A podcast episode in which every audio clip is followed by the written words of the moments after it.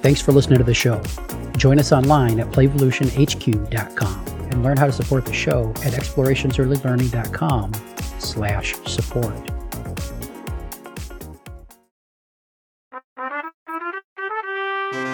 Welcome to Renegade Rules. Kick back, settle in, and let us fill your ear holes with early learning information, wisdom, and advice. And now, here's Heather and Jeff.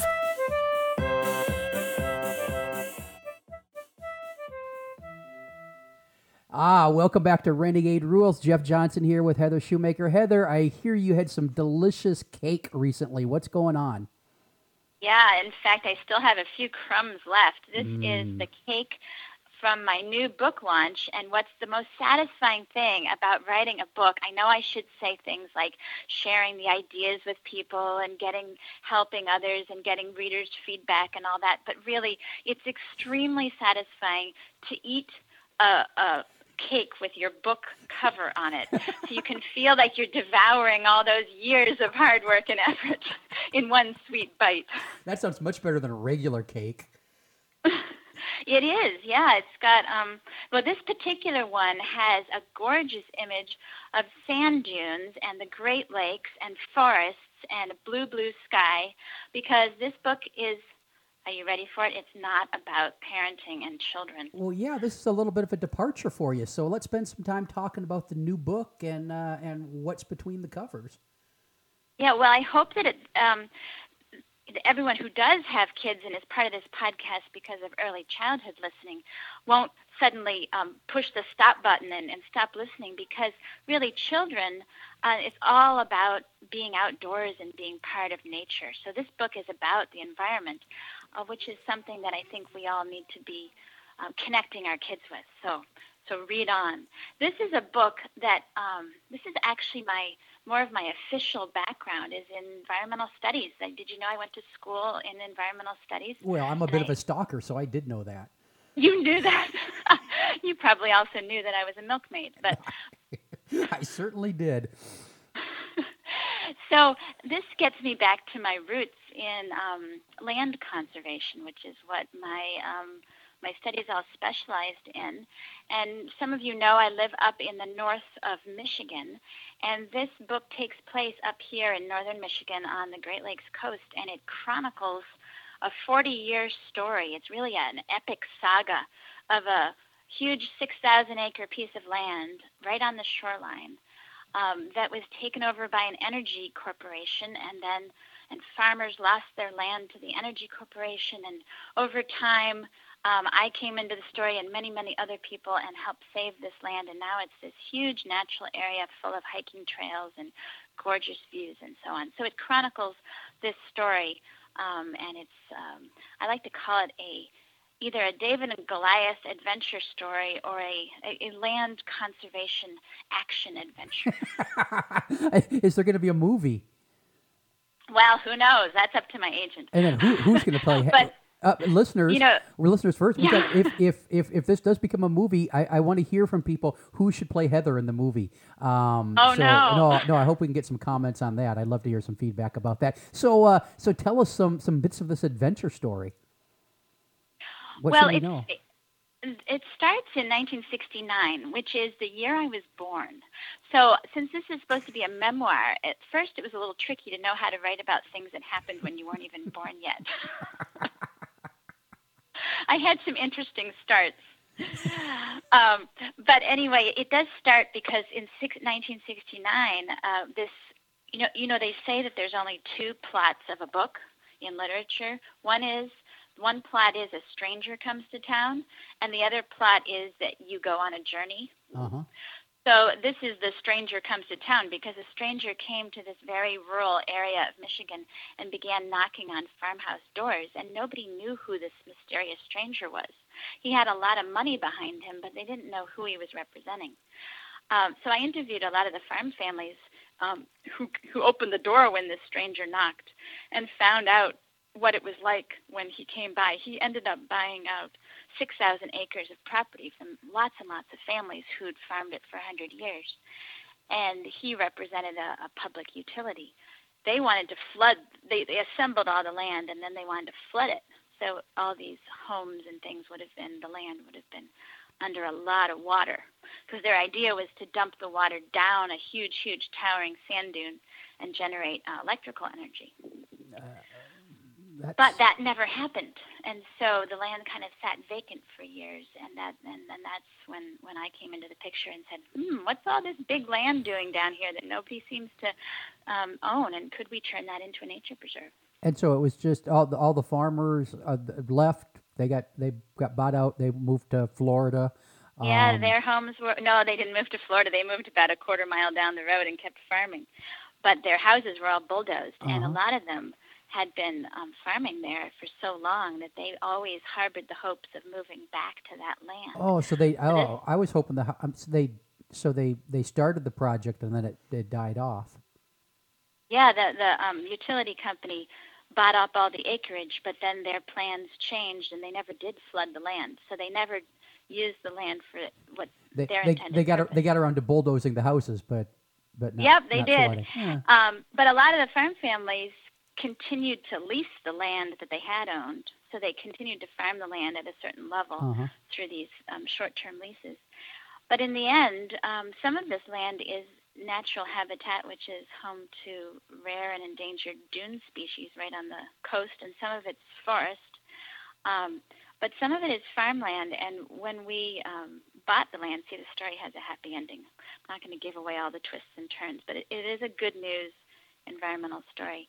And at the the end of it, we wanted to not just have a park where people can walk and enjoy nature, but to have this be a landscape level project that takes economic considerations into the picture too, and to include and to show how um, farming can work together with um, habitat um, protection. So we, we made sure that one of our goals was to have part of this land continue in farming, and we offered the land to many of the local farmers who'd stayed in the area, and some of them or their grandkids or their children bought mm-hmm. back the land 40 oh, years wow. later. So what, and now are farming it again. What percentage of the uh, 6,000 has, has gone back to farming, do you think? Um, it's about um, a third of it that's farming. And it's the farming up here that's most successful because um, up here the soil isn't necessarily the greatest. You live in Iowa, you know, lots of great. got, the corn is probably soil. as high as the elephant's eye, right? Um, but we don't grow corn up here. It grows about as tall as our ankles, and then it stops. so, but what we grow up here well is um, trees, Christmas trees, and um, cherry orchards, and vineyards, and apple orchards. So, a lot of um, tree farming, and tree farming is is super compatible with uh, a lot of natural habitat well, protection. Yeah. And I think a, a, lot of farmers, I mean, my, my grandparents farmed uh, in North Dakota, and I don't think I ever met a person more attached to a piece of land than my than my grandfather was. I mean, I, I would I would watch him walk out to uh, to one of his fields in the spring and, and, and, and pick up a hunk of dirt and smell it and, and then spend three hours telling me stories about how his his grand his father and grandfather um, had had had farmed that land. I mean, broke the sod for the first time and and that deep deep attachment. It must have been so hard for those families to to leave that land, and then the opportunity to come back is amazing. Yeah, and so they're coming back as part of a conservation landscape. It's slightly different, but they um, they can continue to farm and they own the land. But there's a conservation restriction that they can't build a house or buildings back on it. They mm-hmm. can build they can have some infrastructure for the farming. So it's it, it meets both goals, and they already now they have their houses nearby um, already. So this is additional acreage right near where they live. Yeah. So what what's the process on writing a book like this? The, was the was the whole research process, the, all of that, any different than than uh, it's okay not to share and it's okay to go up the slide, or is it just basically the same process, different topic? There was a lot more st- storytelling in this one, and a lot more a lot more interviews. I did probably 75 in-depth two-hour interviews with people. Um, you know, some of the farmers, some um, people that I worked with, uh, bakers, innkeepers, um, all sorts of folks. I mean, the project involved um, the the governor of our state. It involved um, local, um, as they say, uh, the local baker who used to bring by bread just to help support the project. so all sorts of people were involved, and I did a lot of interviews. It was heavy on interviews to help tell the story, partly because my memory seems to have a lot of holes in it, and I had to go back and ask other people, now what what happened that day, or I'd go back and consult old. Um, diaries and letters and newspaper reports. And so there was a lot of archival digging as well, but a lot of memory digging. Well, I, I think people can for, forgive uh, you needing to do all that digging uh, if, if you were born at the time the story was starting. So, I mean. I know, you can't expect to remember that stuff not, the first not, couple weeks of your life. Not, a lot of, not a lot of memories from the six month old Heather. But one of my favorite stories from the book is um, there's there's a period of in the story where we had to raise millions and millions of dollars really fast. And as one of my early readers said, I think you're the only one who could make fundraising seem like an action thriller. but there was so much at stake. You know, the, the land, as you say, people have deep connections to the land. And so, with so much at stake with the land, it was action packed, thrilling at that moment. And one of my favorite stories from that time is how the president of um, one of our country's large foundations, the C.S. Mott Foundation, they're based in Michigan, and we were able to get the president of the Mott Foundation to come out and hike along the beach there and look up at this huge towering dune. It's more than 300 feet high, oh, and it's geez. just enormous. And there's there's nobody on the beach; it's completely empty. Um, so he's walking along the beach, and he he'd never been there before but he fell in love again with it.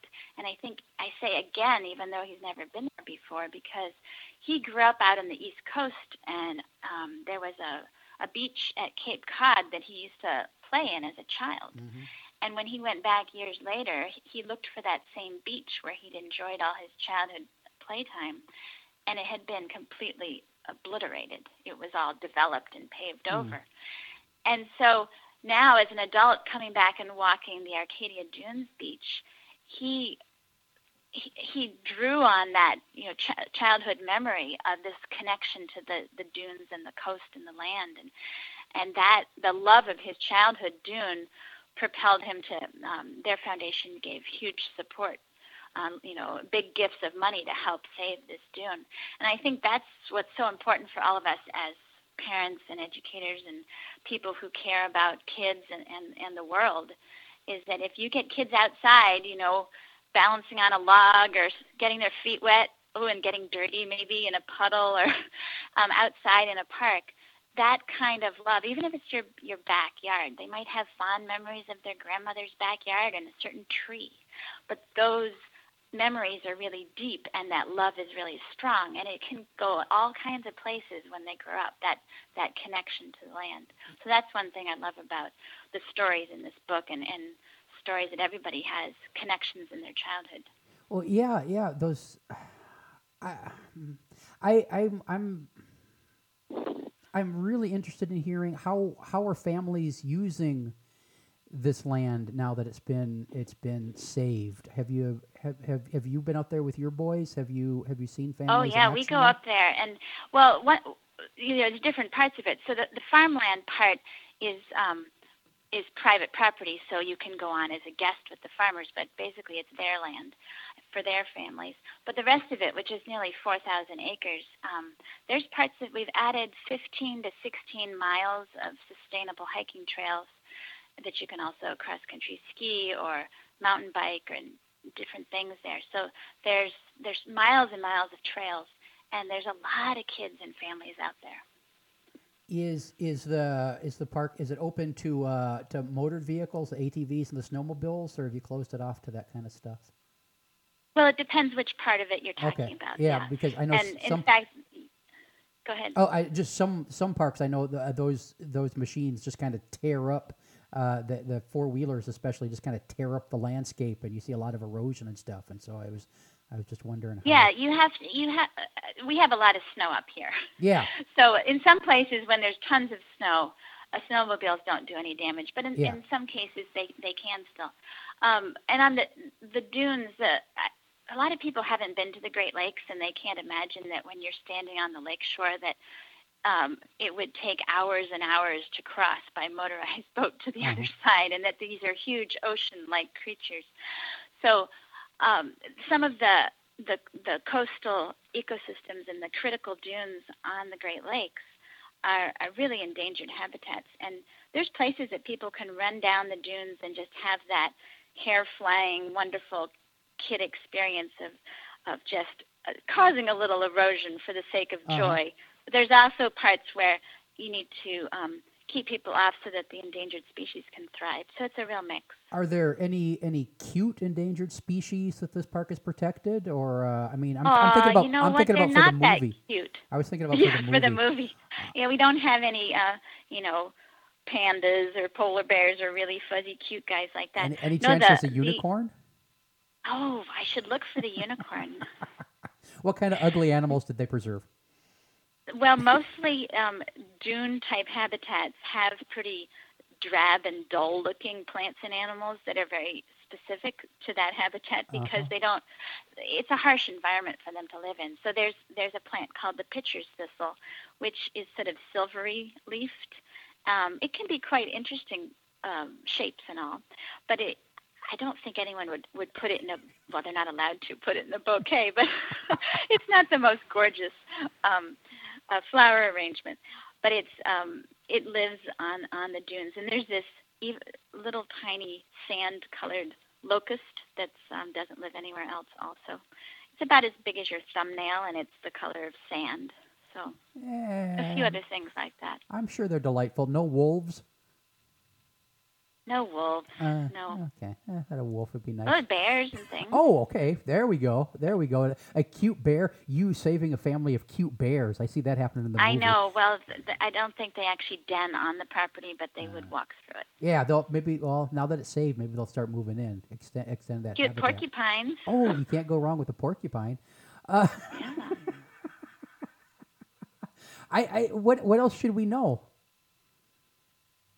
Um, I think that for people who need a dose of inspiration and hope, um, no matter what angle you're coming at that from, I think this is a good read for that because it talks about the subtitle is about community and how um, how people banded together to do something bigger than they were. So if you if you need inspiration about making positive change in the world, if you need in, um, inspiration about how you come together as a community and get to know the neighbors and cross some of the class divisions that you haven't crossed in a while, um, this project did it, and I think that can help inspire other people. If you need inspiration for good news about the environment, this is a good one for that. I think we all need a dose of hope in our lives because sometimes all the troubles of the world just get us down. So this it has a happy ending and it's got some really good both people relationships and um, natural relationships. So if you need a good dose of hope and inspiration and uh, how the little guy can come through triumphant in the end, I recommend this read. Do uh, did you know it was going to be a happy happy ending when you got started on the on the whole adventure? Well, writing the book, I did. Well, no, I mean, I just lived through it. No, um, we at times there were a lot of near misses, and there were times when the project was completely doomed. Um, and one of the things that saved us was a, um, an, an Enron type scandal that hit the power company. Dun, dun, dun. Um, there was a lot of round trip trading, and people suddenly had to resign and things. So sometimes a stroke of luck can really help as well. And and so jumping into this, it was kind of a scary thing to do, but a thing you decided to do anyway. And with a little bit of well, a lot of hard work and a little bit of luck, it turned out all right. Yeah, I think if we'd known just how impossible it was to start, we wouldn't have started. Yeah. But that's why I, I love this quote. It's attributed to Goethe, which is begin it. Boldness has power, magic, and genius in it. So whatever you do, just begin it. Yeah, people. I, I talk about this on, on, on this podcast that's come up and on on uh, the Child Care Bar and Grill. One of the one of the hard things that we've got to get better at doing is the scary thing, um, and putting ourselves out there and taking those challenges often has the payoffs that Heather talks about in this book. And so, if you're looking for inspiration on uh, how to do your scary thing, give this book a read.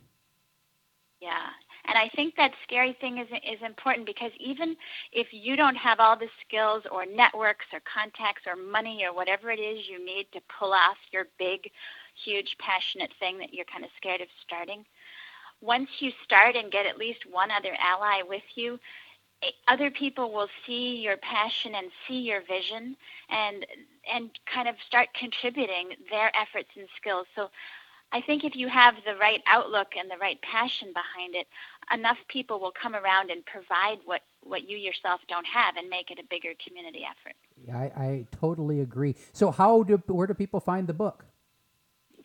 Well, they can find it um, most regular places that you find books. You know, online book orderings like Amazon and Barnes and Noble. Um, you can also find it on my website, um, heathershoemaker.com.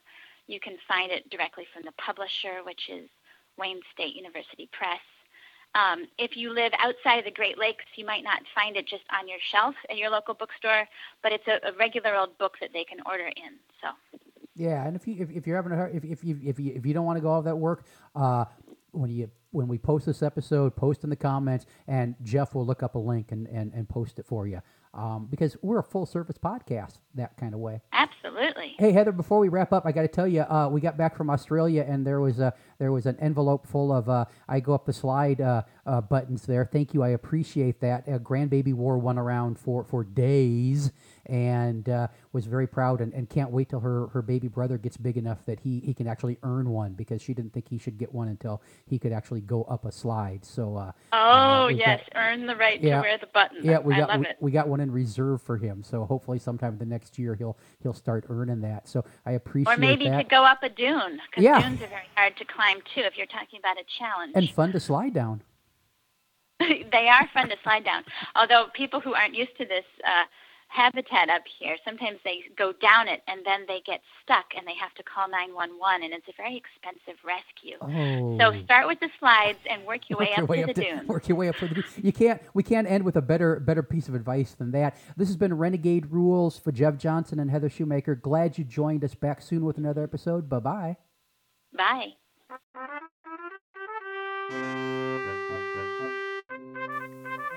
Thanks for listening. We'll be back next week with another episode. Music by Alexander Shoemaker. This has been an Explorations Early Learning Upstairs Studio production. Oh.